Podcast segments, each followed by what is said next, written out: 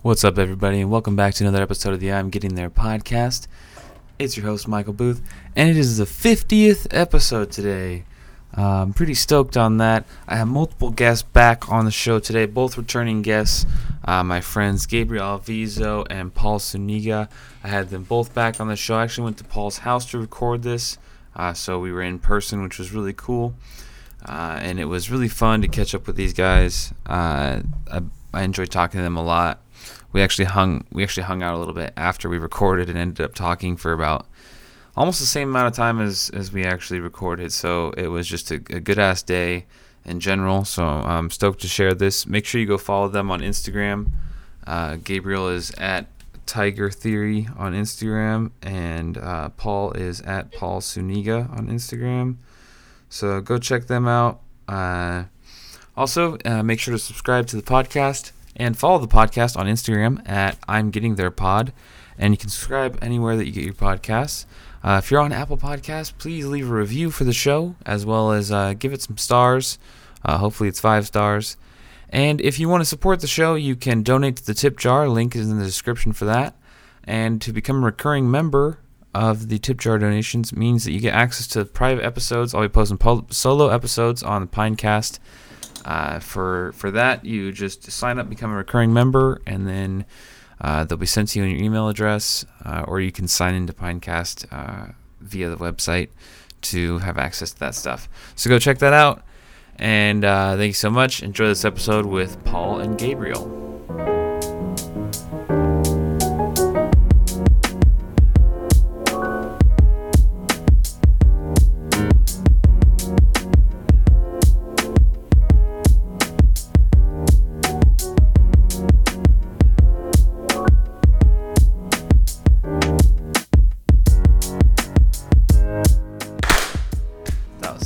Was that was a good that was a good clap. I almost want to leave that in. we're going. We're we're live, dude. Oh, that yerba mate, A yerba mate. the yerba mate. I thought I, thought- I thought yerba mates and kombucha were like the the same thing when it, when they first come out. When they Do you want first to hold came it out. just a little closer? Yeah. Right here? Yeah. All right, cool. Yeah, I could turn you up a little bit too. That should be good. Okay. Yeah, that sounds better. Cool, cool. How you guys doing, man? I'm doing good. I'm doing really, really good. I like your place, dude. Thank you.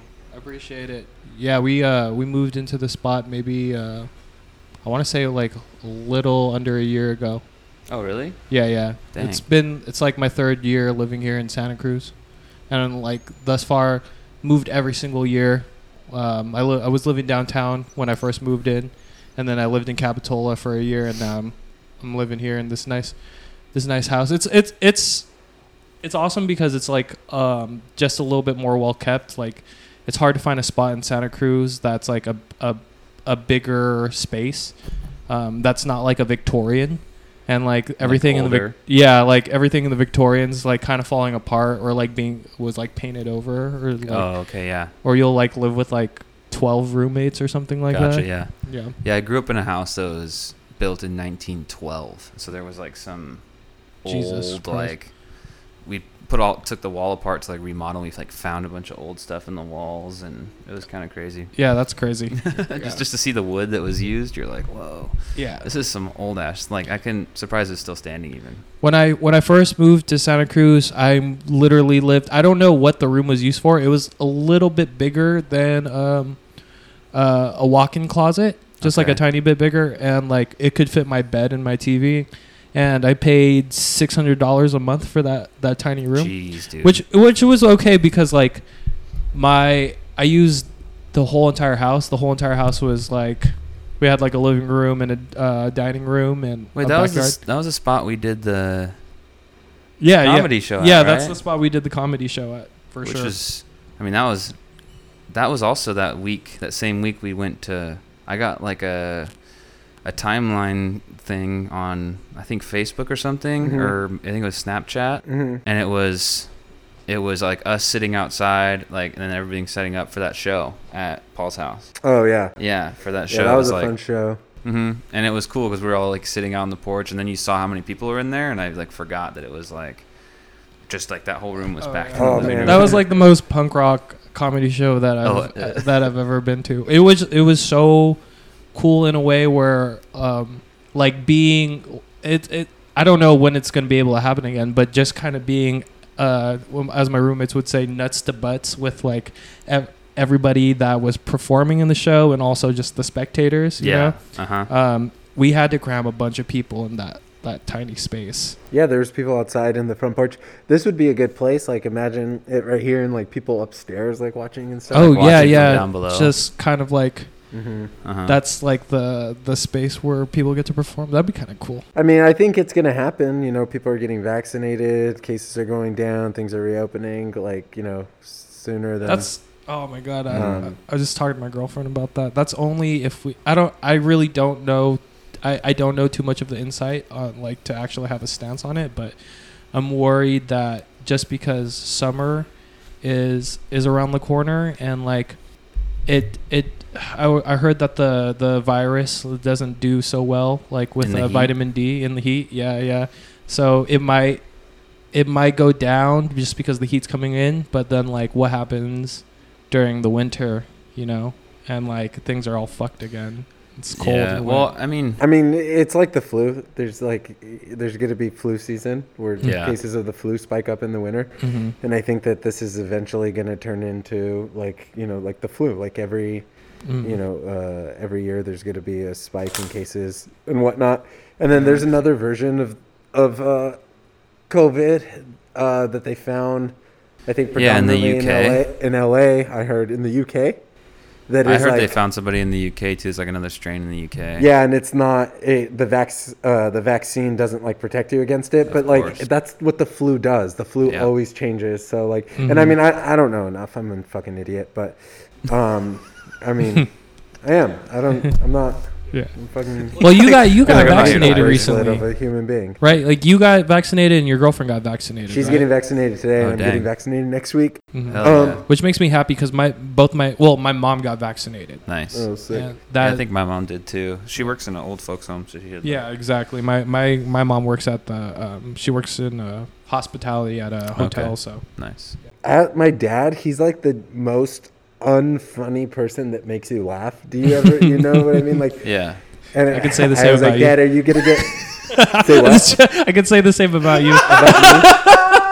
I was just joking and like uh and like oh man uh, bro, he really that really got you, bro. I, you I got set up for that oh man That really got you, bro. yeah i Come mean I'm, on, a sen- bro. I'm, a sensitive, I'm a sensitive person i'm not even gonna tell so i'm not even funny. gonna tell this You're good funny ass story You're hanging with us. You don't no dude know. this is a good ass story and like and now i just feel like it's not gonna No! be as good come on tell it tell it come on nah Aw. You can I'm tell it, bro. babe. no I, you know fuck you What? guys this, is a, this is a comfortable space right now. Ah, I feel like we're all we're chilling, we're hanging. sorry too too early the no i'm sensitive man No, I'm sensitive. Damn, dude. I'm sorry i know Can't let it get you like that, bro. Dude, you know what sucks though? I feel so like I feel so unfunny lately. Like, you know, just not being around people and like not being able to hmm. like perform. I'm like like I think like being a comic is like maybe I'm like I do I go back and forth on like what I think about myself. I do think that I am funny Yeah. like for hmm. sure i think that there's like i think i'm more silly than than maybe funny i don't know there's like a slight difference there but i think what i do know how to do is i know how to put things together to be funny like sometimes like i know people that are like good comics but they're not funny people outside of like stand up but they really get how to like be they know the formula. they to- know the formula and how to put it together Yeah. and I don't know, like, because of like you know COVID and not doing stand up and Mm-hmm. and whatnot. I'm like, what am I? Like, was I just like, did I just know how to like write a joke or like tell a story in a funny way, or am I funny? And like it's fucked me up. So like Paul just brought back a bunch of like insecure insecurities in me. wait but isn't Okay. that the? And I just like I mean, that's what I get for talking shit about my dad just now. Well, isn't, isn't that the art form though? Isn't that the art form? Is to like understand how to write a joke and what works or what not works. Is, isn't it? Yeah, but I'd rather be like an inherently funny person than a good stand-up. But in like, but can you explain that a little bit more? Like, what do you mean? Like, Inherently I think he's funny person about, is like like you're not you're just being you without like calculating. Like it's not calculated, you know? Oh, like like Well, I mean, that's just saying like, uh, I mean, that's just like you can't just. That's like wishing for. It's like I just want to be Eddie Van Halen, dude. I don't want to like study and learn, dude. I just want to fucking be the awesome. well, there's there's people Well, with yeah, there- natural talent, right? There's people Yeah. that natural talent that just get it right off the bat, but also to be to have that natural talent means to kind of you know um, develop your skill set. If you, it's it's actually it's actually acknowledging that you have that talent and then all utilizing that talent and and um, honing in on your skill set. You know. And then there are some people that are that have to work super super hard and tirelessly on that that sort of platform and and then like they have to work harder than a, a lot of other people and some people just have it you know that's that's the case with any platform I don't mind I- working hard, but I yeah, I, I feel don't like know. you're inherently a funny person. i think you're an off inherently funny person yeah yeah. you the like, yeah, you do. You get like excited and do like. you're very Things. um how do you call that uh I don't know if animated would be the right word, but your your energy and your personality It's outward. are big are big ones Hmm. for sure. Yeah, yeah, like people like when we were going to when you first started going to like the mics in Santa Cruz with me. I'm not like a social outward person Mhm. like you are. hmm I'm much more inward, and until you get until you initiate it, you know, uh, and you just go and you're like, you start talking to people, you make friends all of a sudden, and you actually introduced me to a lot of people in Santa Cruz. Like I don't think I would have been to get to know as many people in comedy at the beginning if it wasn't for you coming with me and kind of being like, "Hey, this is Michael. He came with me." Like I wouldn't have gone and been like, "Hey, what's up? I'm Gabe or I'm Michael." I would have just been like, "I'm over here. I'm gonna wait for my set. I'm gonna chill." yeah. You know, like I'm I'm much more kind of like reserved in that aspect. So I wonder if that's like sometimes I wonder like where that's coming from in me. Am I like naturally like a social butterfly or like uh, an extrovert who like I think you or am like I it. like insecure and like I need attention? Like I, I feel like sometimes I come off as somebody that is just like like begging for attention. I don't know if it's attention more of validation. Yeah, I mean because you're like you like you definitely there's been times where you're like trying to confirm something with me about yourself mm, and you just need me to be like yeah dude. And then you're good. That's all you need from somebody is to be like hey man like is this is this what i'm doing? And you're like yeah. And you're like okay cool. Like you have to God, you have that's to have annoying. that outside No, confirmation. I, I also like wonder like I feel like that is the case with like So a many lot of people. people that are Yeah. eccentric in their personalities. mm, The biggest like pe- like the biggest voices in the room, the biggest energies in the room, they're they are they are looking for some sort of validation and attention. And like I don't know, I find myself like I have a I have a weird thing with anxiety where it's like I walk into a room and then I immediately like think everybody's eyes are judging me and Hmm. like I can feel people's eyes on me and it's an insecurity thing. But also maybe in reality nobody's looking at me and I'm making up in my head and what kind of like Mhm. how how big of an ego do I have to have to think that everybody's like looking at me? Maybe everything's fine, you know? And like I I struggle like I feel like to have anxieties like that it it means that you have some sort of um have some sort of image of yourself, some self-righteous image of yourself that like people are paying attention to you constantly, you know? So I'm not really like it's kind of a vicious cycle. Like I'm I'm trying to figure Yeah. out what which which is which, what is what. That makes sense. I was actually listening to uh, Jordan Peterson talk about. This is a similar. It's a it's a similar thing. It, it- he, they were talking about kind of religion in this aspect, but I feel like it applies here because it's just like the our narrative in our head, and then the reality of like what you're talking about of what's real versus like the anxiety. Like those two things coexist, but they're they're different but they're also very similar, and like you're at you're at the position of where they meet, right? Mm-hmm. So like Mm. where in your mind what you perceive reality to be and then where you're actually existing in the reality like those are constantly meeting and you have to decide which one is which. Yeah. You know what I mean? Mhm. You know what I mean Yeah, when I yeah. say that? Like you have to like constantly go, okay, am I overreacting? Am I is my narrative not matching? Am I not aligned hmm or am I aligned right now? Yeah. Hmm. Like Yeah. that, dude. Like that shit was. Uh, it's a fuck. Like it's like most recent episode. It was really good. I You know, was- you know what I have a big problem with with like uh, this has been a constant thing in my life is when I host social events and I have people coming into my space. Mhm. I have an anxiety. I never enjoy like the parties that I'm hosting because I'm too worried it, if everybody, every single individual is having a good time or not.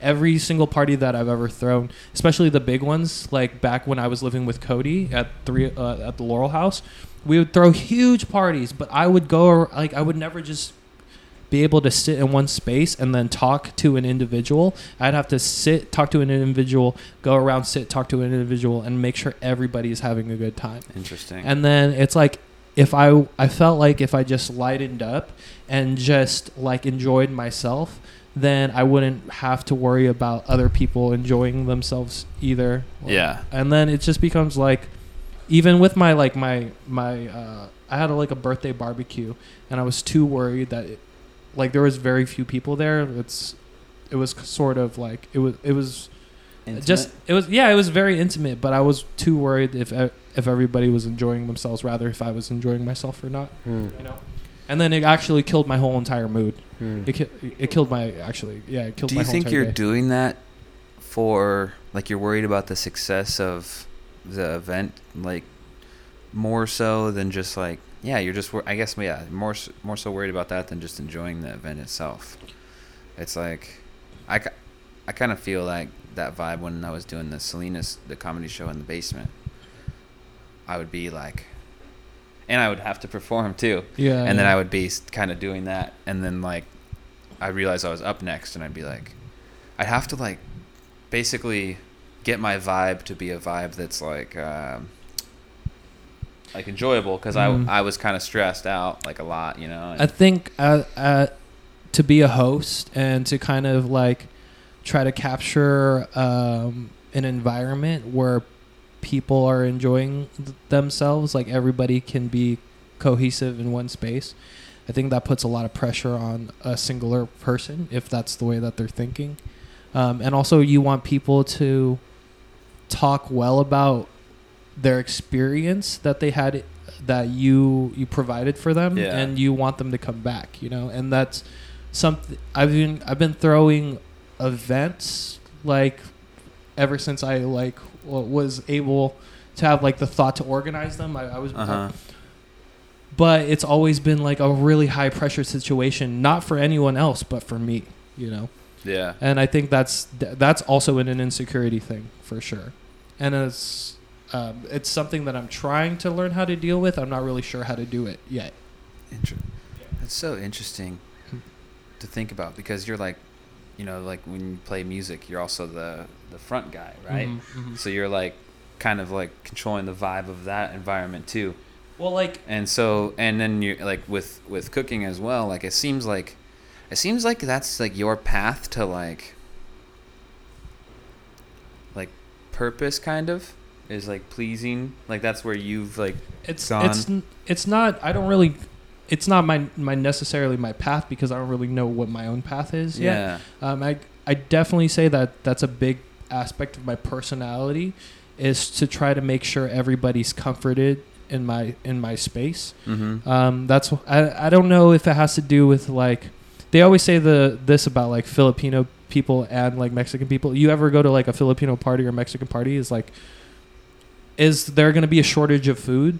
Never, never. Mhm. People There'll be a we- shortage of space in my body for Yeah, food. Exactly. There'll everybody's aunt, uncles, grandpa, like the fucking neighbors, kids Yeah. next door, blah blah blah. They'll all be at the space, and there will be more food there than anybody can handle. They'll It's- give you food to take with you. Mhm. Honestly, like Mhm. you have tomorrow's like dinner or lunch, and Yeah. you're and it's hella good. And Mhm. A lot of cultures are like that. Italians are like that too. yeah, Mhm. You know. Mhm, Uh, hmm yeah. Um, what else? I feel like. Uh, what else is like that? I mean, I've only really ever been around Filipinos and Mexicans, so I guess I can't say. well, and you know, maybe I make that statement about Filipinos and Mexicans because that's who I'm surrounded by in the Bay Area too. You know, and it's, it's the same thing as Vietnamese people. I, Like- I say that about Italians because I, I think about like those like fucking the movie Goodfellas Mhm. and how they talk about food a lot and like you Mhm. know Yeah. like every time you see like a, a movie that's like an, uh, an Italian it's always about food like even if that's not what the movie like Goodfellas is about like hitmen and shit but Mhm. there's a big emphasis on like food and family and like you know Yeah. sitting at the table and Mhm. and uh, it's the same thing like yeah with like Mexicans I'm trying to think like what else I mean where that's like you show up to a party and you're leaving with like Well, extra food or like I guess I I say don't know. I don't know what other culture. I'm not like know- very cultured. I mean, I know white people never have enough food. I was gonna say like, like I'll, I'll or go to like, like, they'll white have friends. like potato I'll- salad. yeah, I'll go to like white friends, salad. white friends like oh families. no, dude, seriously. go ahead, dude. Come on, guys. Just keep. I mean, like, you guys- are so correct. Just keep going. no, no, dude. I think that that's Ambrosia salad's fire though. seriously. Oh. se- seriously, dude. What'd you say? Oh my! Potato salad is fire? No, it's not. Oh, but I, I fuck with potato salad, but uh, you're like seriously, I think like beer runs came from white people because they never had enough beer. Like Yeah, they, yeah, over, yeah. they underestimate Yeah. like how many like or like or stuff like that. Like every time I go to There's a no white trust. place- There's white- no trust amongst white people to bring things that we make ourselves. There's zero, zero trust. Oh, like, you have I- to bring okay. store bought shit. when I was in high school, I was dating. Yet uh, you guys love Costco. How's there not? Bro, it's the things that they prepare it for you. The sandwich platters and the fucking chips. That's basically Oh, what self-made we. Yeah. stuff. Oh, it's yeah. like a salad, the pre-made macaroni salad, or the potato salad. I can't. Im- chips. I can't imagine Japanese culture being like there's always more than enough food. I think Japanese people are so like meticulous that there's exactly the right amount of food. Yeah, You know? and you, I don't know how that ties into with just like uh, Western culture having an excess of like that kind of like like throwaway like f- uh, Mhm. food culture. You know, like we will provide more than uh, enough. I think, and I can't. I I really don't know too much about Japanese culture like that, but they do. There, nothing goes to like nothing. It's everything is very exact for sure. Yeah, my sister was in Japan um, years ago, and she was saying that like she was staying with this family, and she would finish her food, and she finished everything on the plate, and they would serve her again, and like so she finished the second plate, and then everything, you know, because we were taught finish everything on your plate. Like my Mhm. grand Yeah. my grandma wouldn't let us leave the table unless everything was you know gone. Mm-hmm. So that's just how we grew up. So she would finish, and then they would serve her again. And then someone was like, "If you finish everything, they're gonna think that you want more." Mm-hmm. So That's that's funny. Yeah, yeah. Yeah, I, yeah. I um I actually just read the I just finished um the Anthony Bourdain book. Um, what was it called? Uh, it was like it, it's one of his most famous works. beers, It's- pizza, and rock and roll. Oh, I feel like no. that would be like like a title for one of his books. he was uh Bro, That is like. I an thought you were being serious. No, no, no, no. That is like a. sounds like Guy Fieri's Yeah. book. it's like. yeah, I'm thinking Frosted Tips for sure. Beers, Yeah. pizza, and rock and Yeah. roll. like, Yeah. I'm No, but he he was um opening up a restaurant in, in Japan, and you went to like a, a sushi spot, and that's exactly what you were describing. Is that there were he felt like he was unexpected to to like a lot of the like the raw the, the raw fish and stuff. Mhm. So he would finish his plate and everything. Like he went to his spot, he sat down in front of this sushi chef, and it was a very intimate space. And he he basically would eat the food, and then the sushi chef would put out more exotic fish right in front of them and it was almost like a challenge Hmm. to to to eat it because they were like being tested. He was thinking like, oh, these these two white folk from America, they don't know what the, they won't like this. They won't they won't try this. So it was more like a challenge. Keep It- giving them more yeah, and more. Keep giving him more and more. Interest- Yeah, Mexicans will do that when like their kids want like spicy food, and they tell them no, it's too spicy, and then they eat it, and it's not too spicy for them. And like I think like Oh, older dude. people like you know like will have like an ego. They're like that they were wrong, so they make the food spicier. And then they make it spicier until, they, dude. One time, okay, so one time I went to a taco truck with my dad, and he was like, "I, I wanted a chili." He was like, "You can't eat it," you know. And I ate it, and it was like a small piece of it. Yeah. And then uh, he was like, dude, my dad's fucked up. He was like, I'll give you 50 bucks if you eat this whole jalapeno.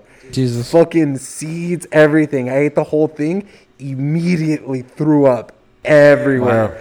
Yeah. You still ate it though. oh, yeah, I still ate Yeah. it. Like He gave, did he give you the fifty bucks? Oh, yeah, for sure. Dude, I went to Mexico with my dad. If he wouldn't have, that would have been pretty fun. Dude, I was just thinking about that. Like, I went- do you throw up and then like no fifty bucks? Dude, I went to Mexico with my dad.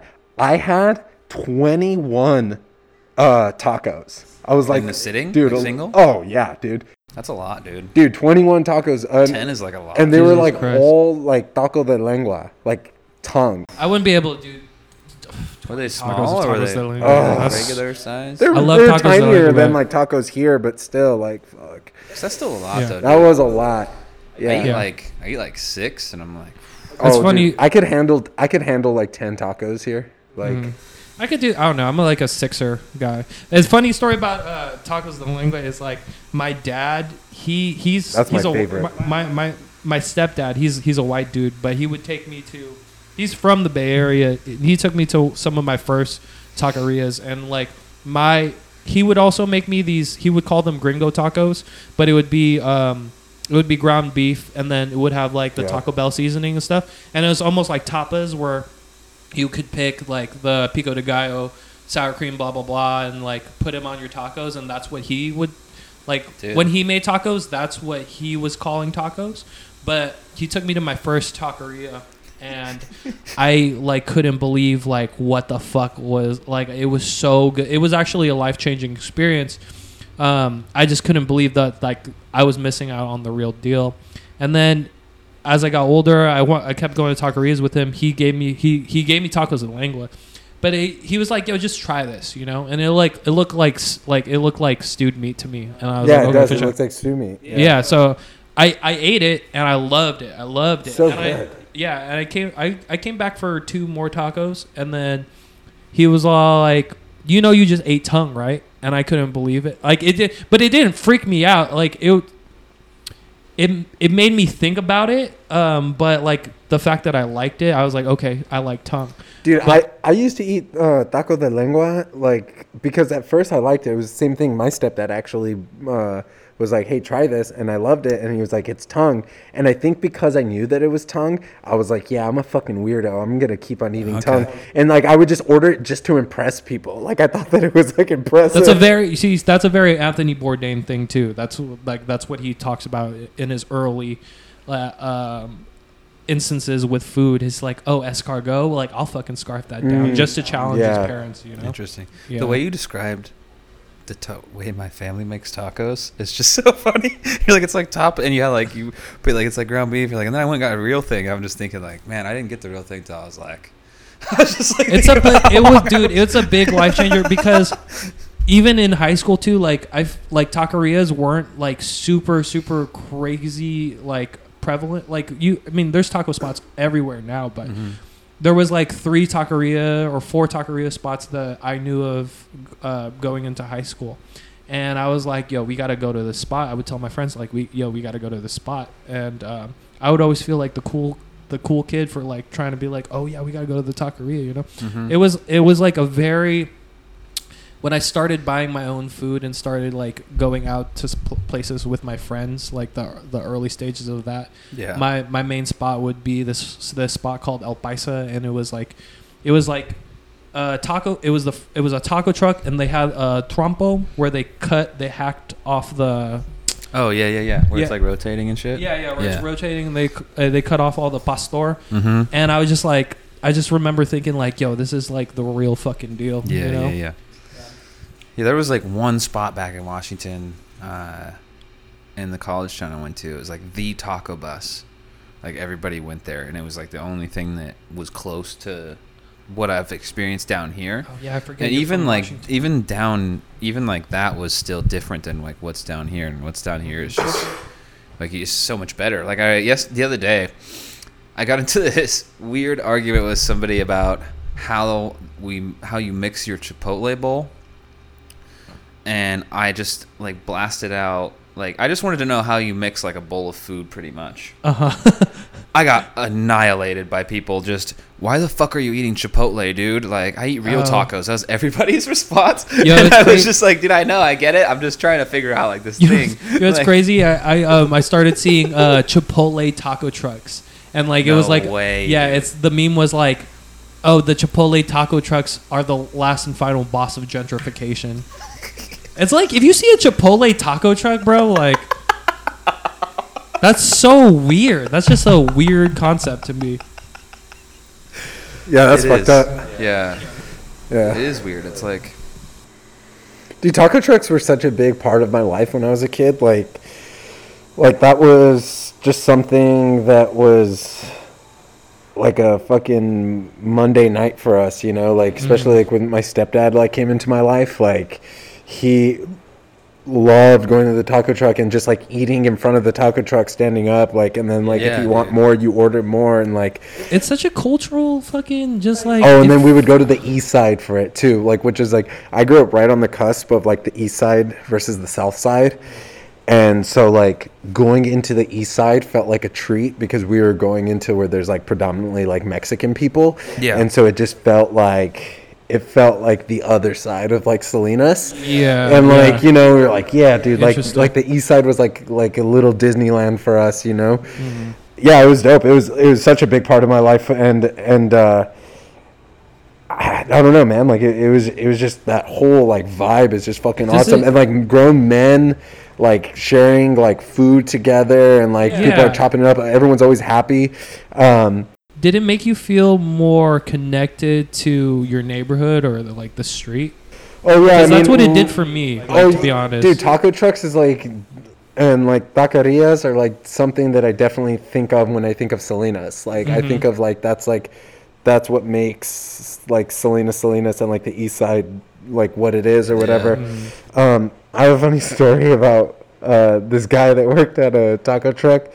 So we used to go to um, this taco truck that was parked in front of this uh, carpet place on the east side. It was my dad's favorite. Uh, it was my dad's favorite spot, and he was a regular there, you know. okay. And uh, my dad was a my dad was a tattooer, and uh, he goes to this spot, and the guy that's helping him is this like young guy, Yeah. and uh, they start having a conversation in Spanish or whatever. And the guy was like, "Hey, where you get all your tattoos?" And he was like, "Oh, I work at this uh, studio." Yeah. And he was like, "Oh, that's awesome." He goes, "I've been wanting to get a tattoo. Can you tattoo me?" And my dad was like, "Yeah, I have." He was like, "I'll hook you up." You know, um, I you know I've been coming here for years, blah blah blah. And he's like, "I have a private studio as well, which is we had a studio in the back of our house." So he gives him his card or whatever, and he hooks and he tells him to make an appointment. So a few days later, the guy, the guy comes into my dad's studio, and he's like, "Hey, what do you?" He's like, "What do you want to get uh, tattooed?" And he goes, uh, "He goes, I want a teardrop tattooed underneath my eye." Jesus Christ. Yeah, and my dad goes, "Hey, I'm sorry, man. Like, no disrespect, but I don't do anything that's gang related." Oh, okay. And the guy goes, gang related? What do you mean? And he goes, my dad, you know, he tells him, he's like, you know, I, like, come on, man. Like, I, I, I know, like, like, look, look at me, you know, like, like, Yeah. you know, and then he was like, and the guy was like, like, no, really, like, I don't know what you're talking about. And he realized that he didn't know that a teardrop means that you've killed somebody. Yeah. Uh-huh. So he so he tells him he goes, man, a teardrop is gang related. If you've murdered someone, you get a teardrop tattooed. And he goes, whoa, I didn't know that. Mhm. Good thing you found that out yeah, right now. Yeah, and the, the- yeah, exactly. You know, and he goes, whoa, I didn't know that. And so my dad goes, "Uh, well, what did you want it for then? And he goes, I wanted it because I'm always sad. yeah. Yeah. And he was dead Yo. Ass serious, dude. yeah. That's, that's, that's, Yeah, and Yo, I'm hella sad. Fool. he was like, yeah, yeah, he was like, because I'm always sad, and my dad was like, oh shit, like. Maybe I should tattoo a teardrop on him. Like, no, no, no. But Bro. he was like, so. Uh, so the story continues. So anyway, Oh he ends up saying like, well, let's get something else. I didn't know what that means. And he goes, how about a snake on my neck? And my dad goes, well, that's a jump. this guy was always sad. Now let me get a snake on my neck. So my dad's like, I'll tattoo a fucking snake on your neck, bro. And he goes, here I have some books of snakes Yeah. like, that he's drawn, like you know. And he goes, those are snakes that I've drawn. And then here's like a actual like book of snakes. And if you pick one, I could redraw it. You know. Mm-hmm. So he's looking through all these books of snakes, and he goes, I want this one. And my dad goes, that's not a snake, dude. And he goes, What do you mean? And He goes, That's a gecko. a Bro, gecko? you are kidding me. Yeah. And he goes, I want that. And my stepdad was like, On your neck? And he was like, Yeah. And he goes, like he already told him he's not going to tattoo the teardrop, and uh-huh. now he's like, "You're not getting a snake." So my dad tattooed a fucking gecko on this guy's neck, dude. dude. Dude, that is awesome. And then we got least he's free trying to reason with tacos forever. That's awesome. Yeah, yeah, that's tight. yeah. Dude, I would have, I would have just kept my mouth shut and done the little, little tiny teardrop for some free time. Yeah, I know, right? Put in all I that know, effort. I know. But he was just Put in the like, time. At, the, at some point, you're trying to save that guy, right? Yeah, yeah, Like, yeah. to- that guy just had no idea. He was just this like, Just wanted the tattoo. he was just this like paisa from Mexico that came in like, which which was really interesting like because right now like i see a lot of people with like prison s tattoos like oh, uh, something that's really really prop- popular right now Mhm. is getting the the the, cobweb the web on your elbow. on your elbow Mhm. and like that just sig- it signifies that you've done time before right Oh, okay. and i just see a lot of people that that are getting it more as like a trendy tattoo oh yeah, for sure. but then it's like I was I was talking to my girlfriend about it. I was like, you know, I, I see a lot of people appropriating these prison tattoos and she's all like, Well, the whole art form is kind of appropriation. And I'm like I, I, I, wanted to know what she meant by that. I, like I think it's I think it's culturally culturally like just like you know, like for old Japanese people or like old old Filipino like tribal people like they would do it with the individual pricks and everything. It was Or like more sticking a- hooks. Yeah, yeah, it was more like a tribal thing for for the for like exact tribe or whatever. But I just think it's I think it's having those types of tattoos are becoming more con- uh, more common and more trendy for sure. I mean, yeah, I think uh, I don't know about appropriating or what, and I don't know too much about the history or evolution of tattooing and, and what each culture, what it means or, or how it originated. I, I really don't know too much, even though like, uh, you know, I have a lot of friends that are tattooers and stuff. Uh, I'm ignorant to a lot of the evolution, but I do know that it's just it's just evolved and tradition changes Yeah. and people start to be more comfortable around it and Yeah, feel more comfortable to get stuff and This and makes be- me think of like the whole trend of like wearing like metal band T-shirts.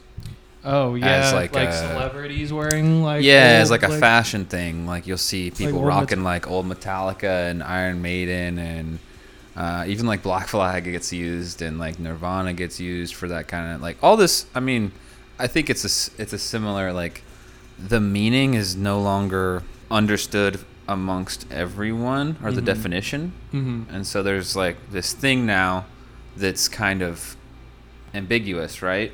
To people, to the younger people. So then Mhm. they define it for themselves. That's Mhm. what seems like's happening. Yeah, It's just like a a definition of something that is like historical. I don't know what to use for like a historical term to kind of uh, compare this to, but it's yeah, it's just like redefinition. I think, right? yeah things lose meaning and meaning changes and i think that sometimes it's okay and sometimes it just fucking sucks it's a little different from the tattoo versus like t-shirt thing but i understand the comparison Uh-huh. i mean you know because i think tattooing has like a lot more not a lot more you know because music is very important but it's it is um it has cultural rel- relevance you know and Uh-huh. uh and you have to you have to earn certain uh, tattoos, you know, Yeah, um, exactly. and and whatnot. But it, it changes. Like it's it's changed. There's a lot of people, like especially like these young people that have like tattoos that are like SoundCloud rappers and stuff. Yeah. I don't think the teardrop thing is like any like Like face tattoos. face tattoos for sure. Yeah, like yeah. that that's super trendy right now and way more acceptable. But I, I don't see the teardrop thing becoming a trend.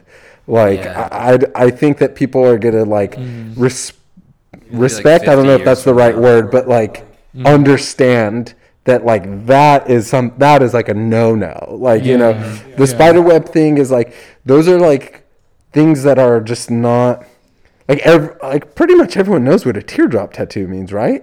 Yeah. Like- except for that I mean, guy. that except for that guy. But that guy wasn't that, That guy wasn't uh, from here. Like you know, that guy was straight from Mexico. Yeah. Like you know, like I don't think that that's like a thing in literal Mexico. I think that's a thing with like Mexican gangs here. But like, um, It's not like universal. I mean, like you grew up in like a rural area. If you saw like a homeboy with a teardrop tattooed on his eye, you know that he killed someone, right? Like, Yeah, I think I learned that from a friend probably at some point. Yeah, I would know. Yeah. Like, yeah. I don't know. I don't know. My my mom was telling me that if I ever decide to, well, to if kill I, someone.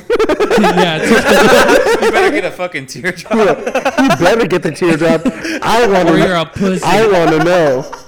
No, she was telling she was telling me that if I ever decide to go back to the Philippines, that I would be labeled as like a gang member just on the accordance with the way that I look. Oh, for know? sure. But I'm not, and and, and it's and she's I was like, what do you mean by that? She's like, well, you're it's mostly the tattoos, Mm. you know, and like that's how people some I guess in in like Western culture, it like the tattoo thing has been more prevalent, and like you sometimes you wouldn't be able to. You can't define somebody like if they're gang affiliate off their tattoos anymore, really. Well, no, like, uh, only if you look at them in depth, you know. But you, I can real recognize real foe. yeah, yeah. I I, guess like I don't know, like uh, in some places that aren't popularizing tattoos, just like like the foreign foreign spots, like I guess it means something different. Like if you get, I don't know, if you have like tattoos, like like yakuza's for example, right? They have like the fucking, they have tattoos except for where they're. where They have they're- in like all the negative spaces where yeah, they can't be negative seen. spaces and stuff like that. I, I guess in different cultures it means different things for for for different people. Um, and here it's becoming more acceptable, which is which is tight. I think like if you if you want to look the way that you look, get what you want to want to get. Um, it just you know be careful in certain in certain spaces and like with certain people, Mhm. you know, because tattoos are sometimes earned for sure. Yeah, that makes sense. My dad's MySpace. Uh, what is it called? MySpace quote. Is that what it was? Like a quote or It was like your, your headline or whatever? Headline, It was yeah. I'm Oh, tattooed yeah, and I'll wow. beat your ass. That's so tight. Yeah.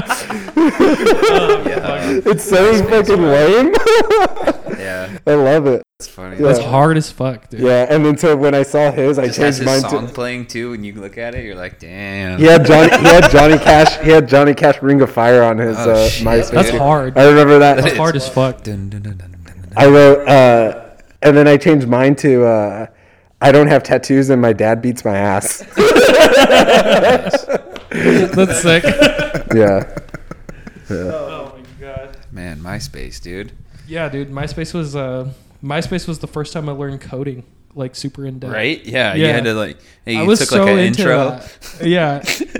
it, it took just like lear- like having all the sub boxes for like I had like different category like in each different category I would like show like examples of like the the movies and the pictures and the music that I like. It was like My Chemical Romance, Panic at the Disco, Taking Back Sunday. And, like, Oh yeah, that's right. You could show yeah. the pictures. That was really cool. Mhm.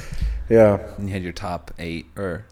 I made Yeah. mine top four. So it was top eight. You couldn't control it. It was a random generator, and then you could start controlling it. And then when you once you started controlling it, Oh yeah. dude, it was It was. Dude. I don't know why that was a function. it was game over because now you're Here's picking and choosing. and I was on nobody's top eight except for one person's once. And I think it was like kind of like a pity thing or whatever. Mm-hmm. But you know what I did? you, so check out what I did. I I had my MySpace, and then I made eight more emails, and then eight more MySpaces, and So uploaded my picture. No, bro. no, no, no, no, no. I made a top eight of just me. So my top eight was just different MySpaces of myself. So I had nine MySpaces at one point. so I could. It was a joke. And, The and every only- time you would click on the other game, it'd be like you again. It would be yeah. It was an endless. It was an inception of my MySpaces. so yeah, exactly. So like you would click on the first one of my top eight, and it'd be me, and then you would see another top eight, and it would be me again, and it was just all these. But it was different MySpaces. Like I decorated them differently, so I had nine MySpaces. Wow. Jesus That's Christ. a. Yeah, it was a lot That's of lot. It was You a, started so charging people. You'd be like, "Yo, I can set your MySpace up in like three minutes, bro." Yeah. Dude, my dad was so haggard about MySpace because you had to be 13 to have a MySpace, right? That's Uh-huh. what it said on like the terms and conditions.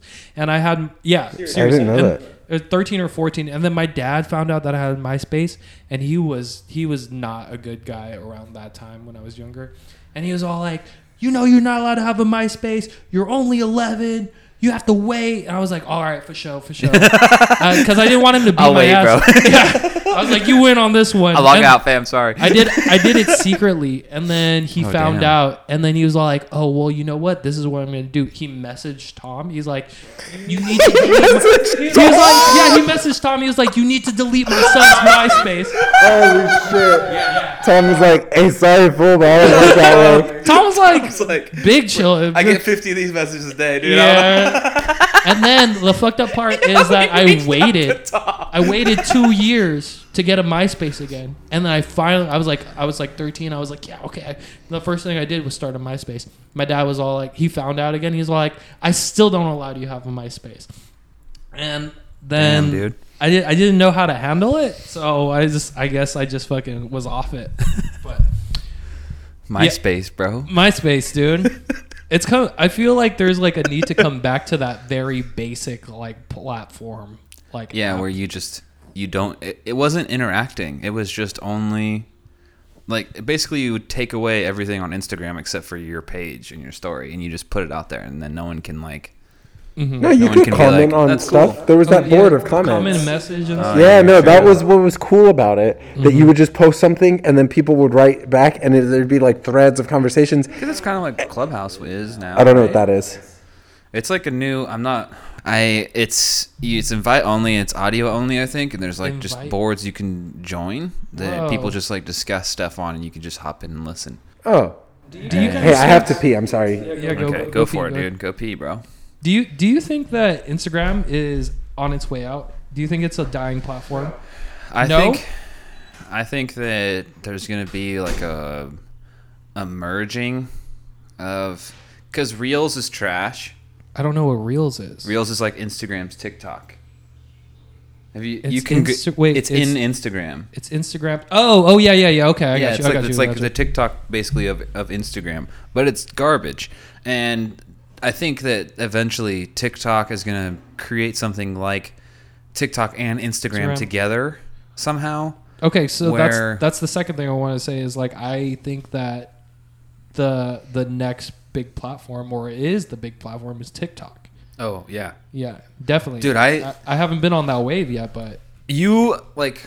I think you would do great on it because you already post kind of like short clip type of stuff on your mm-hmm. Instagram. Yeah. And the other day, I posted a video of me just somebody gave me like holiday edition white uh, Bud Light seltzers at my job, like because they didn't want them. What's a holiday? and holiday they're edition? fucking disgusting, dude. they're like cherry. So it was cranberry, apple crisp, ginger snap, and peppermint patty. Ooh, that sounds gross. seltzers. Yeah. So I like made a video of me chugging the peppermint one because I was just you know like whatever like this sucks and I put it up there and it got like 1,300 views like that Wait, uh, what? and that's more than anything I've ever gotten posted On Instagram? on TikTok. Oh, on TikTok. would I, don't know, like, understand the platform. I put a too video well. up like all my joke clips, all the stuff I've tried to make doesn't get anywhere near, thing, and then I make the a little thing that's random, and it's like boom here, and then a bunch of people follow me. There's like, comments. I'm like, dude. Like I just, That's I so just chugged a fucking interesting. disgusting uh, drink and was like, ah, and then people loved that. I remember my um, when I was converting from Instagram, like from Facebook to Instagram, Mm-hmm. because like uh, Facebook was like a dying uh, at one point was a dying platform, but I I'm always kind of like skeptical when I start to like go into a different platform. Yeah. I remember thinking like, why the fuck would I have an Instagram when I can post pictures on Facebook? Why, why would I have a Twitter if I can post statuses on Facebook and blah blah blah? I was Mhm. like, these are just like little things of Facebook that are the main focus for these platforms. But I do remember posting a picture on on um, Facebook and it got like 58 likes or whatever and I was like okay that's like a, like that's a decent amount of likes but when I first I posted the same picture on Instagram and it got like like a 100 likes right off the bat and I'm thinking like well that's like that's it's it got it got more views and likes um, as I was transitioning from those two platforms, and Mhm. I, and then I started to notice that Instagram was becoming more of like the popular thing, and people Yeah. are more on that. I don't even use Facebook at all anymore. I, I deleted it. All my, it's connected to my Instagram. Mm. So it's like Yeah. I just post and then it Mhm. goes onto the Facebook page. I don't like I'm not like going onto Facebook to post on there too, you know. It's Mhm. kind of just like whenever I do one it does the other. Same with like um certain stuff on Twitter. You can like post Facebook and then it'll also go to Twitter or like a YouTube. Mhm. Like you can share. It's cool just how everything's cross um, platformed. Mhm. It also just means like they fucking own your ass too. Pretty much, yeah. I mean, yeah, it's crazy. Uh, but yeah, it's nice to. It's nice to be able to, because you know certain people are only using one or they're only using the other, Mm. so you kind of have to be on all of them if you want to like really push what you're trying to.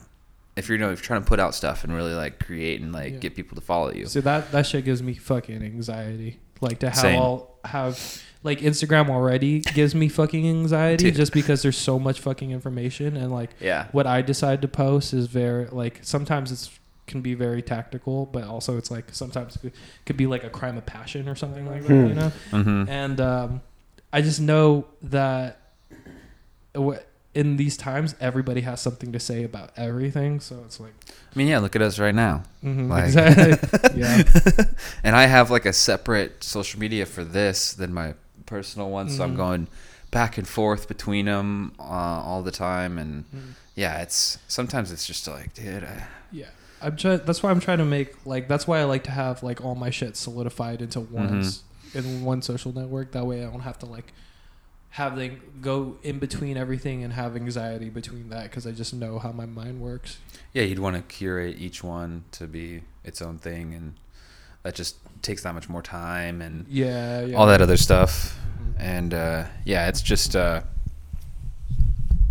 it's weird too though because you know if you have something and you don't put it out there, like no one will know about it really. Yeah. unless you're unless you're like doing word of mouth is your thing and you're just going around handing stuff out but people are going to be like oh, I get really a phone don't- bro I really, really don't know what the next step for me is when it comes to like um, sh- trying to show people or pushing my art or pushing my videos or music or something. I, I, I- I feel like I'm in like kind of like a point in life where I just like kind of want to take a break and give up on all on a lot of it because it can be like in, exhausting and um, Mhm. but, I don't know why I'm like I think it's maybe just like a up and down phase right now for me. Like I'm not really sure what what I'm doing with my social media at all, you know? Like I haven't been very uh I haven't been very consistent with it and I have like such a weird relationship with it right now. Um, yeah it is that's a good that's a good point because i don't know how you feel about it because you guys both kind of post like different like a like a spectrum of stuff you know there's and i always get caught up in like having my stuff kind of look or mirror like what everybody else is kind of doing. And like trending wise, like like just like uh like how is this podcast promoting its stuff?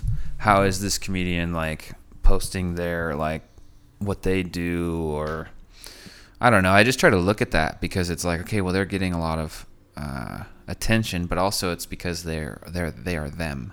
Mhm. You know, and so yeah. I kind of wonder. This brings us back to what we were talking about at the beginning too. You know, you wonder how much of uh, how much of it is real, like, and then how much of it is uh, just like like social media is also just like highlighting the the highlights, the best parts. It's all Mhm. like manufactured. It's not like no one posts just like the low points um, or like the like bad shit. You know, Yeah. like it's always just positive and the like I had a I was trying to write this joke a while ago. It's like you can tell you can measure somebody's depression cycles by their Instagram posts Oh yeah, Um, definitely.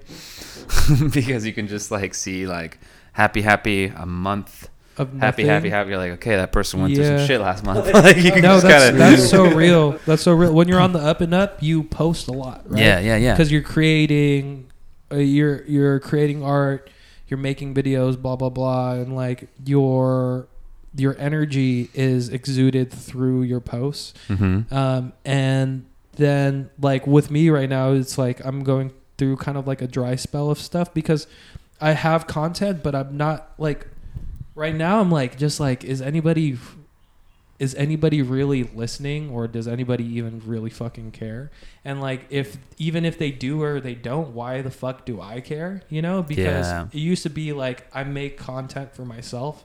And then when I was really doing well on Instagram, I would make content solely for myself and post it up with like the idea that no one is gonna care or watch it anyway, and they would do well. But now that I, I feel like my my energy's a little bit different and jaded, and like I find myself like calculating really like what I decide to post up on on my Instagram, and it shouldn't be that way. Like mm-hmm. it's it it's put it puts you in kind of like a box um and it, it really limits your expression and like i don't know like that's Yeah. also what i'm dealing with like my own anxieties and stuff You know, uh, what you're saying, how like, oh, people are posting, and then there's a month where they're not posting. And you're like, oh, maybe they're going through some shit.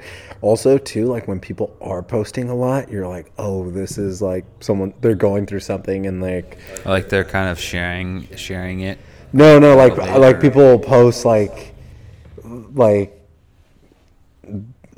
like I know like when I'm like feeling good and like healthy, I actually am just not on Instagram as much.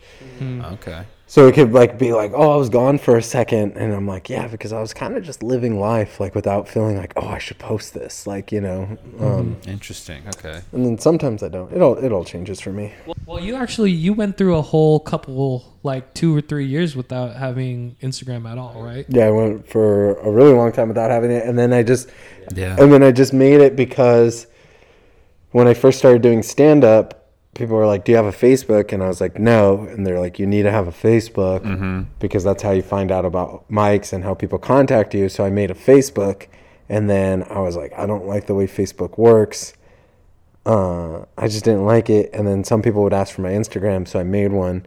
And then I was like, "Oh, you really do have to have a Facebook to find out about mics and communicate with like bookers and stuff because like yeah in chicago when i was getting booked for shows it was all through um facebook dms through facebook dms exactly. That's weird. It was that's like- so weird that has that has to like Go ahead. oh yeah just the, you can al- they are there's also like other avenues to like not have to use facebook but it's just much easier. Like chicago had um chicagocomedy.com and there's a thread on there that'll post like all the open mics in chicago Okay. and like monday through sunday. Mm-hmm. and uh, so you could use that but then there are some that are on facebook that they don't update on that website and then there's some on that website that they don't put on facebook. So you kind of have to have them all. And it's rare that you find that stuff through instagram. Like people aren't really Yeah, it's, I w- I but- think yeah that- don't have the message boards. I think things. that plays to uh, people's understanding of social media and ability to use it. Facebook's probably the, one of the oldest ones, and uh, older people that aren't tech savvy know how to use their Facebook page, right? So like people that are doing comedy, especially like in the Bay Area, there's that Facebook page, and you notice there's like a lot of people that's their primary where they go and where they post stuff is that Facebook page or on Facebook in general because like I feel like it's the one where it's like I don't know how to say this it's like uh It's like Channel Four, right? Mm-hmm. It's like the news or some shit. Yeah, Everybody's got it. Like everybody Yeah. knows what it is. Everybody knows how to use it. It's like the most generic one. So it's kind of like it's like the it's like internet. It's like the yellow pages. Yeah. Dude, you remember when we did that mic in Morgan Hill and we didn't know that it was a clean mic?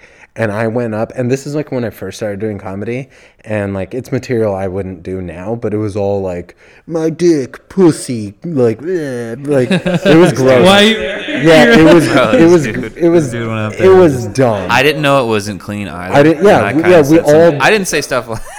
I had a joke about I just, how like, cursed a I'm little bit. bad at like eating out girls, and I Yeah. used the word pussy. And then I had a joke about something, and I said dick. Mm-hmm. And then I had a joke about my uncle dying, and like all this stuff, and it's You had that embarrassing joke about, material. Like, I would, off, I'm not even gonna and repeat. You were like doing it. what? Yeah, the joke about jerking off. Oh yeah, I had you were a like- joke about. Early stages, buddy. I know, Early I know. You got- Dude, the best part, we're sitting in the back, and like, there's just like a mom, and she just has like, It's at a brewery, so I there was like, and I That's weird. and I oh, didn't know that there was kids there. it made me laugh so I hard didn't know because that there was Gabriel just- kids there. It's like, And you were- like, dude. like, gay. Were you like in full Gabe mode where you're like pacing back and forth? yes, You're like full, just full energy. just big ass like. st- Oh, that's so great. That's awesome. I don't do that anymore either. I can't. I fucking It's like, yo, fuck, it is so stupid, dude. I'm like, how did people think I was funny? Because it was fun. it was not- a personality. funny. That was funny for me because it was, it was just everybody expecting one thing and you going up and just not doing that. I know. And you know what's so sad is I did it with so much confidence. Like I just. that's what's funny. That's what makes it funny. I guess, Well, that's, yeah. that's you're just like failing, their- but you're failing. But it's like, with, it's not what I want to be. I mean, no, I wasn't failing. People were laughing. Like I that's mean- what's like. I mean, I'm fa- I'm failing in retrospect. Like that is not a move that I want. Like that I'll ever yeah, like. yeah, that's what I meant. Yeah, yeah, yeah, yeah, yeah. But like the sad thing though is the sad, and I'm glad that I learned. The sad thing though is that I did it with confidence. I did make some people laugh, and I could have kept on going in that like direction. Yeah. But I'm glad like I moved to Chicago because I was like, this is like there are people that are like not talking about their dicks. Like there are people that aren't like doing this like I was just doing too much. Like I was so desperate for a laugh. But anyway, my point is, so we did this mic. It was a clean mic. I did a not clean set. The guy Yeah. gets upset, and I was like, I had no idea it was a clean mic, man. And he was like, it says on the flyer. I was like, I didn't get a flyer. Like I, I didn't get a flyer. Yeah. Like blah blah blah. I didn't see it on there either. Yeah, yeah. And so, and then he was like, I announced it. And then I was like, dude, no one could hear you because you had mic issues. Like at the beginning, there's Yeah, like, yeah. it was like no one heard him. No one saw the light. Like guys ran the light multiple times. It was not set up well. It wasn't very organized. It wasn't very organized at all. And he got upset at me. And I apologized because I did feel bad. I wouldn't have broke the rule if I had known. Yeah. So anyway, uh, because you're talking about Facebook and the Bay Area comedy page, he posted about me. He was like Uh-huh. basically like, look, like that's fine if you want to. He quoted you. yeah, he quoted. basically said all of us were kind of you know needed to be respectful, which But- understandably we didn't know. Uh, but yeah, he definitely quoted. He quoted. he quoted two of my bits, and he was like, and then he also wrote, "Not even funny." And then Oh, yeah, and, I, and he put it on the Bay Area Comedy Network page, and like, and so I was like super embarrassed, and I was just like, dude, what the fuck? I ended up messaging him, and I was like, hey man, like I didn't, I didn't know. I'm so sorry. I apologize to you already. Like you shouldn't do this. Like you know, blah blah blah. And then like he apologized. He ended up taking it down. But before he took it down, I was so happy because tons of comics just ripped him a new one. They were like, "Why are there kids at a bar? You should be more concerned with."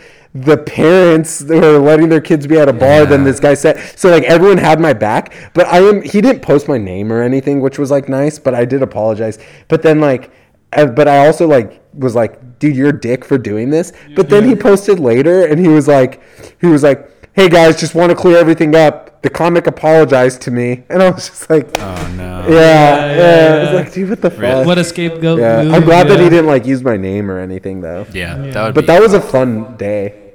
yeah, it was. it was fun to watch you basically destroy something because that's basically what happened. Yeah. So I don't think that mic went after that. Honestly, I think No, was it didn't. done. The guy- yeah, it the- was the only time it happened. so my dad my dad so my dad knew the owner because my dad did the uh, he built the building because my dad does construction Yeah. he didn't build the building he built the foundation but uh, uh, my dad was like yeah like he ended up talking to the owner he's like i didn't tell him you were my son but he was like upset but he wasn't upset at me he was upset at the guy that put the, The mic guy, together yeah. so he told the guy he was like no like you know Can't do this anymore. yeah you can't do this anymore yeah That is so funny though. yeah so are you saying that like uh, Dave destroyed 'cause an open mic. I, I love. By the way, I loved your comedy before you you moved to Chicago. I don't. I haven't seen how it changed except for that. way better It's. it is better. Yeah. I thought. I, I mean, I thought you were more sub. Like the only time I saw you was at the comedians car spot. Um, but you were definitely more subdued. But I thought it was only because the environment caused you to be that way. You know. I think before you moved, you were really just like there was a couple times where you went up there and you were just being so loud and so like like those times we went to Niles and you're like, gross. "Sup, fool?" and you just like love- you I did that the whole bit. time you're up on stage. I loved your Shit made me laugh so bit. hard. You had like a you had that bit about your grandma and like I thought Oh, that shit was so funny. I thought it was hilarious. And I was thinking about like I w- I've been talking to you about it is like when you are in Salinas and you're at the the like the what's the what, public what, public house. house Yeah, in yeah, yeah. Salinas, right? Those are like the people that you grew like well not people that you grew up around, but Yeah, no, like, they are people I grew up Okay, around. okay, yeah. th- Mhm. there you go. I mean, like it's the people that you know that you kind of. Uh, Well, I told Michael I do so well there because I feel just absolutely comfortable there. Yeah. Like I like, I mean, I, dude, and also I, that like my family comes out like a good chunk of when I'm there Yeah. is like my family. So it's like I'm cheating when I'm there. I have like Yeah, uh, you know it's my Yeah, he's not funny, guys. Don't believe him. no, but, but it is like you know what I mean though. Like it's like it's like it's people that already think that I'm funny. No, I'm like just I don't kidding. have to. No, but but I'm being serious though. I'm being serious. I do well there because I because I don't have to convince people that I'm funny while I'm trying to be funny. Yeah. I already know that like the last show that I did at Public House, uh, I had about 30 people there, which is a good chunk, you know, and uh, like I had 10 family members and they all brought somebody, you know, and like plus like friends. And so I have 30 people that I already know think that I'm funny.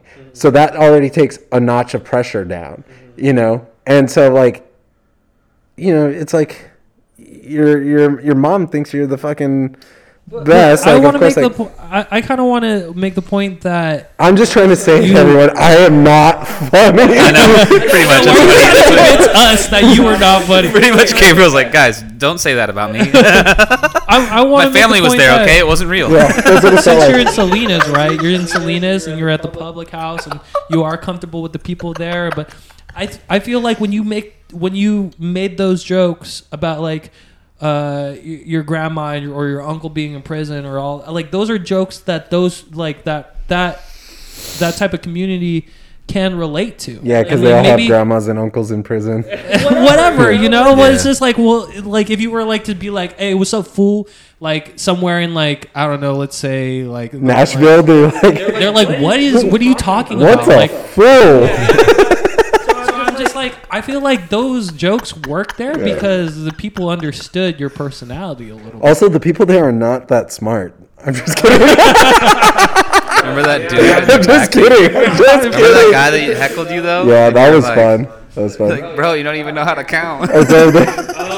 And so the- Oh, talk about the heckler, dude? no, that was another. That was another. You're, talking, you're talking about someone else. We did this show, and I just hosted Yeah. it. And uh, so he was like, he was heckling this. Shouted out like his elementary. Yeah, he, yeah, What? dude, it was so Why funny. do? So this Oh, guy, shit was so Dude, funny. this guy was heckling, and Katie, this comedian, was up, and he like interrupted her, and she was doing a joke about dating older men, and so like he was interrupting, so she tried to like crowd work, you know, and she was Yeah. like, "How old are you?" And he goes, "It doesn't even matter," and and like yeah, and then Dude, like so and she, dude, it she it bummed her out. She just gave up. Like, Yeah. Oh, like man. you know, like, she, like she was just like, whatever, like I'm done, basically. Like, and it, like fucking, it's hard to like get back on track. And he just goes, Especially as people who shout shit like yeah, that. and in the he just public house, shut dude. her down.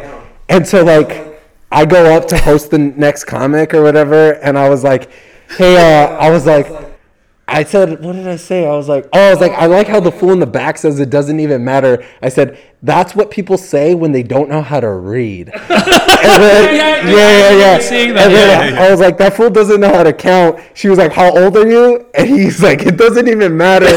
and I went in on him, and I was like, I bet you were the kid in elementary school who couldn't solve a problem, and instead of trying to figure it out, you just got just said it doesn't even matter, and walked out. And then when I said that, he goes, "Yeah, Lorewood Elementary School, fool." and then I was like, He just straight up. did you just try to threaten me with your elementary school? Are you gonna get a bunch of fifth graders in here? And we went back and forth, dude. I had everyone like laughing. I was laying in at the him, bench, dude. I was, I was. Sometimes you have to be vicious. Oh, it It's felt so good. Like, It felt so that, good. like Bill Burr type, like fucking a, a heckler attack. You know Oh, it saying? felt so good. Those are my favorite moments though at public house where like a dude would say some shit and then like the comic would address it or like when that girl wouldn't be quiet all night. Were you there for that? Set? I heard about this. Yeah, Ah, dude, I was in Chicago at the time. this girl would not be quiet all night, and I kept asking her, and I was like being polite. Somebody else asked her too, and then I got on stage and she was still talking, and I was like, okay. I don't know why people go to the comedy. vibe is changing now. Like I was like, now that I got the mic and I walked over to her and just basically, I mean, I'm not going to repeat what I said, but I said some stuff that uh, the comics liked, but the audience was like, oh.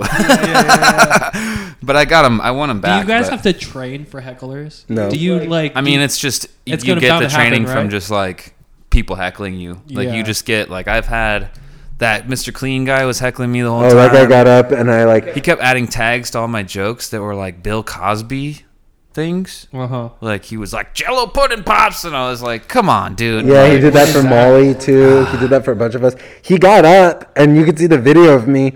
I'm like, I go Oh, and I Gabe almost squared squared up, up like I like did. Really did. Yeah, That's funny. and everyone, dude, I don't know what the fuck that was about. My family was like, "Look, you got scared," and I go, "No, I got prepared."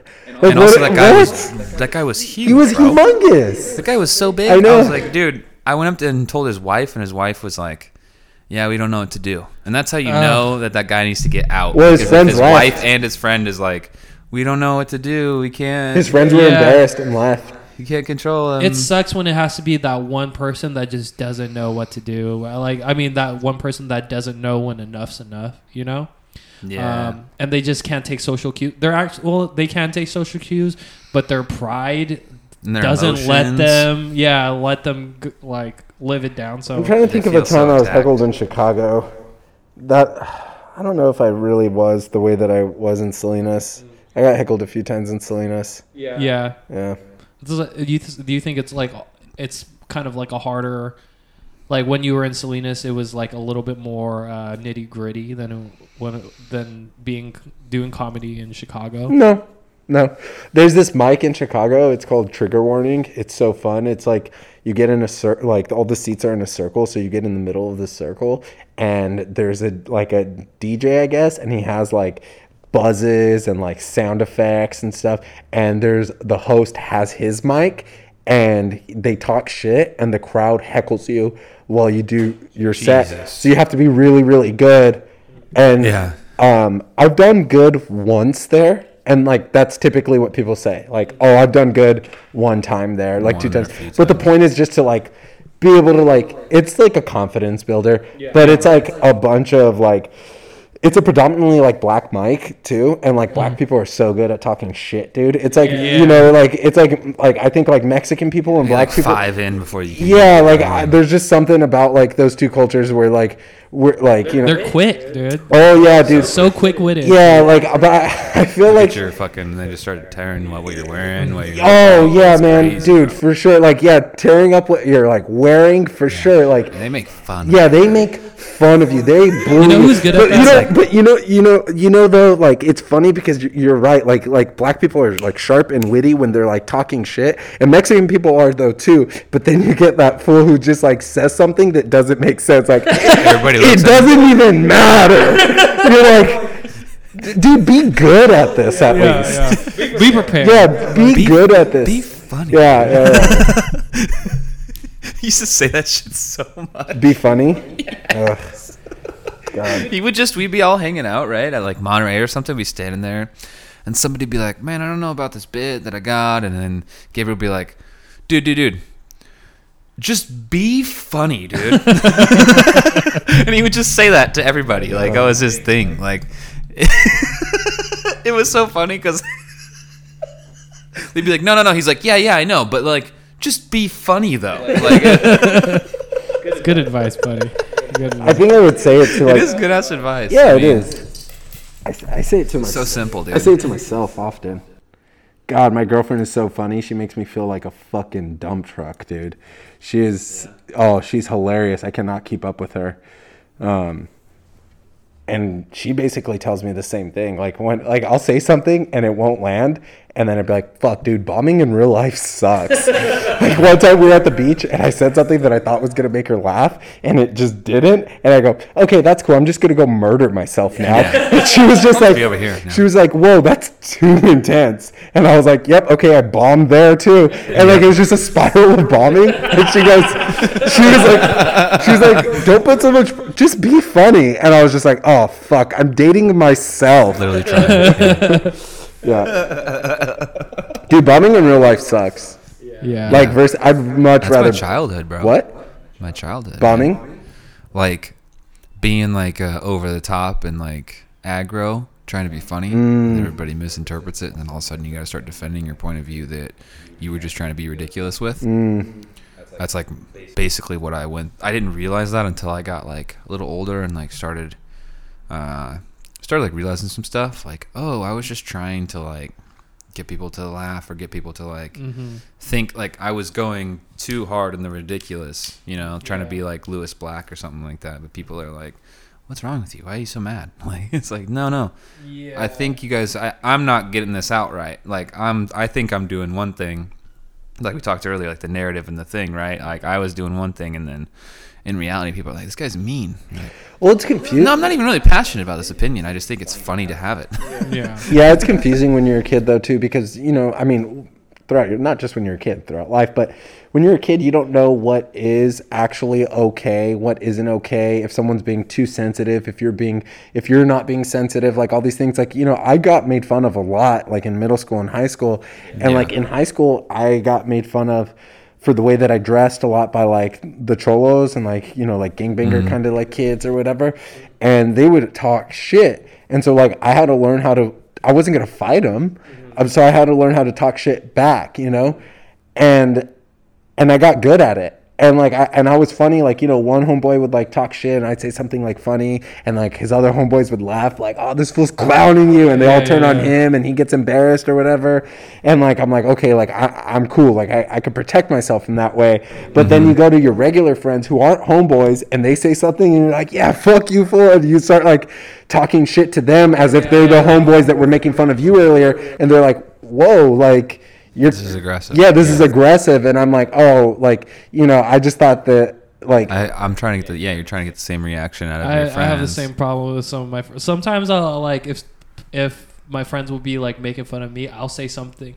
I'll attack back, but it'll be a little bit too personal, you know. And then I'm just, and then it's like I went for the throat right away, Yeah. and then they just like, dude, like, fuck, bro. like chill out. I'm like, fuck, Dude. whoa. Like, I just I don't know, man. Like, yeah, my girlfriend recently like hit me hard with something like personal that I was sharing with her, and I got super sensitive, and then I realized I was like, oh, I'm being that like sensitive person when someone's just like joking with me. But I've done that with her too. One time she showed up to uh, my place and I told her she looked like a hip hop dancer. and I thought it was really funny for some reason. And she was like, I'm dressed normal. How do I look like a hip hop dancer? And like, Did you break it down? And I, I was like, I, yeah, that was perfect. Uh, but I just was like laughing. I was like, dude, you look like you're gonna like bust out some cardboard right now, just like you know, going in on her because she had like Adidas sweatpants on and like a beanie. And she like, was like, "Yo, but she was like, this is like when I first met her spinning too. She's headstand?" like, chill out. Like I'm wearing regular sweats, like you know. And I was like, all right. I was like, I'm sorry. And then I did the like break dance like this, and then she left. Yeah, and I was like, oh, I was like, I feel like an idiot, but it was really funny to me for whatever reason. I've done those things. Yeah, and like she was like, okay, like I think I was being too sensitive, and I was like, I was also like not respecting that you said Misread the situation. yeah, you know, but we've done that to each other back and forth, and like, I like that I'm with somebody that like we could like, if we do cross a line, we know that it's like, you know, no big deal, you know. Mm-hmm. It's not on Yeah. purpose. Yeah, Absolutely. Yeah. she was like, yeah, she's fucking, she's the man. Yeah. Or you can go back and talk about it once you like hurt the other person's feelings because like that's that's one thing that I like about me and my lady is like when we do have an issue with each other like I'm I I always have like a hard time talking like talking to the person or like apologizing after you know Mhm. because it's just like an awkward Mm. Yeah. you know conversation to have with anybody but it's really nice to know that like, like I can have a partner when we do upset each other like we can talk about it later you know and um communi- yeah that communication is c- like key and I don't know I'm trying to like find that with some of, like some of my friends having having difficult conversations with your friends are like something that I have like I try to avoid you know Mm-hmm. and um, Well, because I think sometimes the comments uh, are looked at on the surface instead of thinking about like they might actually be. This is their way of expressing something that they're they're feeling, and it's not it's not directed at me per se, or like it was it was just like an emotional reaction, or because I've had you know friends and like you said, you say heated things in the moment and then afterwards you realize like oh man it's just because i didn't you know it actually is mm-hmm. my fault I didn't do this thing that hurt his feelings and then he didn't know how to tell me it hurt his feelings so i let it fester and then some other shit went down and all of a sudden Well, my and- bro's yelling at me i'm like what the fuck Well, not even just like sh- crazy, like not. It doesn't have to be like super heated. Like sometimes I get mad at my roommates for not doing their dishes, right, Oh, or cleaning the kitchen. And I'm somebody that keeps the kitchen extremely polished and tidy, you know. yeah yeah yeah And I don't like having to clean up somebody other el- like somebody else's shit before I start to get to my food. You Mhm. know, it's just like I, it's a it's a shared space. So, it's like the other day, I'd have a conversation with both of them, and it was like I was kind of avoiding it all day. But like in the in the morning, I wanted to cook some breakfast, but I couldn't do it because the kitchen was dirty, so I had to clean up their shit before I did mine. yeah And then it was bothering me all day, but I was like, okay, you know, you just clean their stuff. You're not going to talk about it. But like, it kept picking at me all day. So eventually, during like some point in the evening, I was like, I got both of them on the phone at the same time. I was like, yo, I have to have a conversation with both of you about the kitchen. And Uh-huh. in my head, it was, I was building it up to be like this big thing, but in, in actuality, they're like completely, um, they, they understood, you know? yeah and it was like a less it was less of a difficult conversation than I thought it was. and those moments are so much more beneficial for Yeah. both parties because like if if you let the person know they'd they probably just didn't realize that it was affecting you in that Yeah, way right? So once you let them know you're like oh shit. Then you start to be thoughtful. If it keeps happening keeps happening keeps happening then there's like a thing where you're like okay this person doesn't respect me now. Yeah. and that's like I've I mean I've lived with like I've been with roommates since I was like 18. I probably live with like fucking like 15, maybe more people now.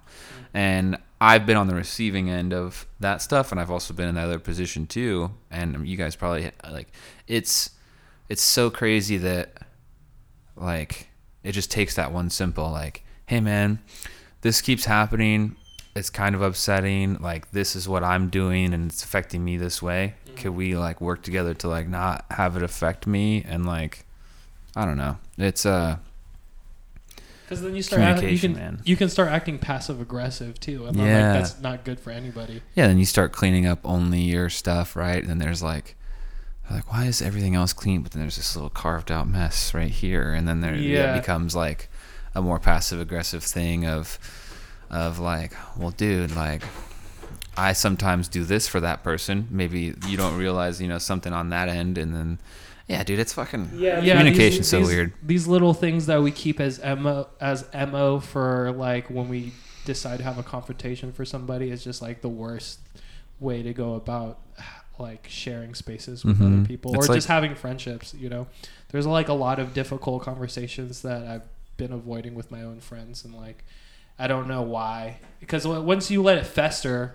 Like it's, it becomes more of a, it's, it becomes a bigger deal than it's supposed to be. You know, that Yeah. distance and like that Mm, like less of a com- like less of a communication can start to spiral into something that you you you made yourself you know Um, Yeah, which is why I brought you guys here today. I just wanted to let you guys both know that I'm extremely frustrated. I've been trying to do this for weeks yeah, I've been waiting and I'm documenting it. Like, yeah, oh man, dude, we've been going for about an hour and a half now, and uh, I think it's probably a good time for uh, us to wrap up the podcast. Okay, uh, cool. I feel like we could do this for probably three more hours or more, um, but like I want to give you guys a chance right now to plug where people can follow you on the social media that we talked about uh, on uh, a little bit ago. My you could text me uh, there. Every time. If you- and uh, I live with Gabe so you can also reach me at that number He doesn't live with me. but, or Gabe Alvizo at Gmail. G A B E A L V I Z as in zebra O at gmail.com. yeah uh, Every my time, uh, dude. yeah my IG handle is Paul underscore Suniga S U N I G A look me up Hell yeah. Yeah. Yeah, well, thanks guys for doing this. Thanks for having us over today to do this. appreciate it man Um, it's been really fun. Talked about a lot of shit. Uh, and I think the biggest takeaway from this is to understand the difference between reality as it exists and then as it exists in our heads. I think the biggest takeaway is to understand the difference between a fucking snake and a gecko. Yeah. Yeah. A snake and a gecko. For sure. And then Gabriel's funny. Make sure like oh yeah he Or is, dude. If you want to be funny, just be funny. All right, love you. All right.